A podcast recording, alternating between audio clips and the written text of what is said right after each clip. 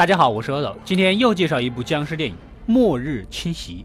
但这部经费充足，各方面都做得还不错。故事开始，由于病毒的全面爆发，大量难民想要进入政府的安全区，因此跟军方发生了冲突。半个英国都被隔离在高耸的铁墙之外。就在最后一辆直升机即将离开的时刻，一位母亲请求军人带走自己的孩子，而自己留在了这片遗弃的土地上。隔离区的人只能自生自灭，进入无政府状态，相互残杀，直到最后食物、水全部耗尽，再也没有生命迹象为止。而在隔离区内的人也不好过，人口拥挤，超高失业率，整个社。会陷入了崩溃的边缘。二十多年后，之前那个被救的孩子，也就是长大后的女主，成为了一个身经百战的战士。她母亲留给她的纸条是他们家以前的地址。女主一直都梦想能回到自己出生的地方看看。这天，一群警察在安全区内搜查毒品，哪知道竟然发现了这里有受到感染的人。原本以为封锁的这么好，病毒在安全区不可能出现，首相和政客压力很大，找来了警察局长，告诉他，根据卫星的监控，在安全区外其实是有幸存者的，他们活得都好好的，而。且已经活了三年了，意思就是政府袖手旁关了三年，这群幸存者肯定已经研究出了疫苗。首相和政客要求警察局长找到疫苗，不然等安全区的瘟疫爆发，那一切就玩完了。原来是事到临头才想起外面那群人呢。毫无疑问，这个艰苦的任务当仁不让的交给了女主的手里。西装政客告诉女主，当年的彭博士正在研究这个药物，可惜没来得及救走他。如果真的研究出了这个疫苗，那么只有可能是他，那就先从他开始着手吧。接着，女主就被拉到了。边境地区，他们准备了两辆装甲车，还有几个看起来身负绝技的特种兵，但是我就不一一介绍他们了。待会儿你们就知道，一行人开着装甲车就出发了。我也不明白为什么女主坐着直升机来到边境，却下来换乘装甲车，不直接一直升机坐过去就完事儿了吗？车开了好久，一行人来到了荒废的实验室，感觉这里完全没有人活动的痕迹。女主带着他们进到了研究所里面，哪知道外面突然出现了一个少女，在外面车里待命的老司机根本不听命令，不顾一切的把少女拉进了车里，真是队伍不好带呀！有这队友，迟早被团灭。此时研究所里面也出现了一群杀马特。袭击了女主几个人，即便女主有枪，也不顾一切的冲过来，完全不怕死，不妥协，不后退。这不就是爷爷经常跟我说的投身建设新世纪新农村的大无畏精神吗？看到这一幕，我的眼眶不禁有点湿润了。女主也怕了这群不要命的，信仰值爆满。外面也遭到了杀马特的袭击，老司机被救进来的少女给杀死。现在车也被他们毁了。最后这些杀马特越来越多，老黑拉着一个助手只得先逃。女主被活捉。之前那些看似厉害的特种兵在刚才基本都死完了，所以也就不用详细介绍他们。女主由于主角光环的作用，杀马特大 boss 没有那么早杀他，在旁边开始打打嘴炮。我也很好奇，听说你们这儿物资不足，你们这头发是哪里烫的？虽然吃不饱，但是造型还是要保证的，是不是？外面一群人为了庆祝胜利，开始狂欢起来。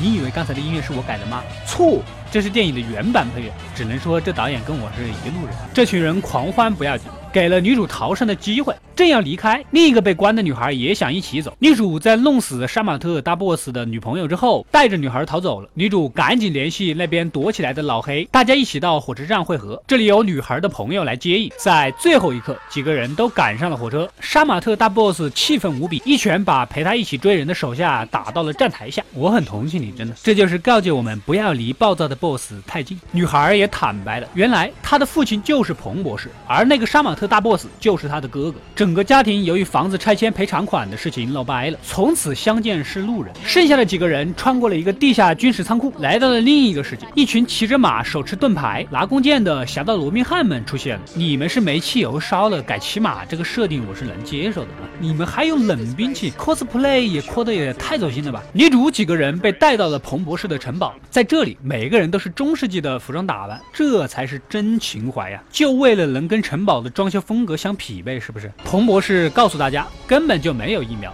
这一切都是优胜劣汰的结果。他们能活下来，就是因为已经适应了环境。说完就要处决女主，让自己的得力手下全副武装的跟手无寸铁的女主单挑，连个武器都不给，你们这样有意思？但是女主就是女主，虽然赢得有点艰难，仍然干死了对方。而在老黑那里，他们也趁机从牢房里逃了出来，在引爆了几个炸弹之后，带着女主从城堡里一起逃了出来。几个人又回到了之前的军事仓库，找到了一辆看起来很高级的跑车，正要开车逃走，老。黑被追来的中世纪弓箭手给射死，现在只剩女主助手、女孩三个人，似乎又回到了正常的时代。女主通知上司来接他们，因为女孩的血液就可以制作抗体疫苗。这个时候，女主发现杀马特剪刀组还在依依不舍地追着自己。那个这辆传说中的宾利欧陆 GT，十二缸发动机，零到一百公里只需四点六秒的高级跑车，竟然被后面一队破铜烂铁的组装车给追了上来。杀马特大 boss 还跳到了女主车上，我深深地感受到了这群杀马特不容小觑。除了做头发、改装车的实力，也是一等一的牛到没朋友。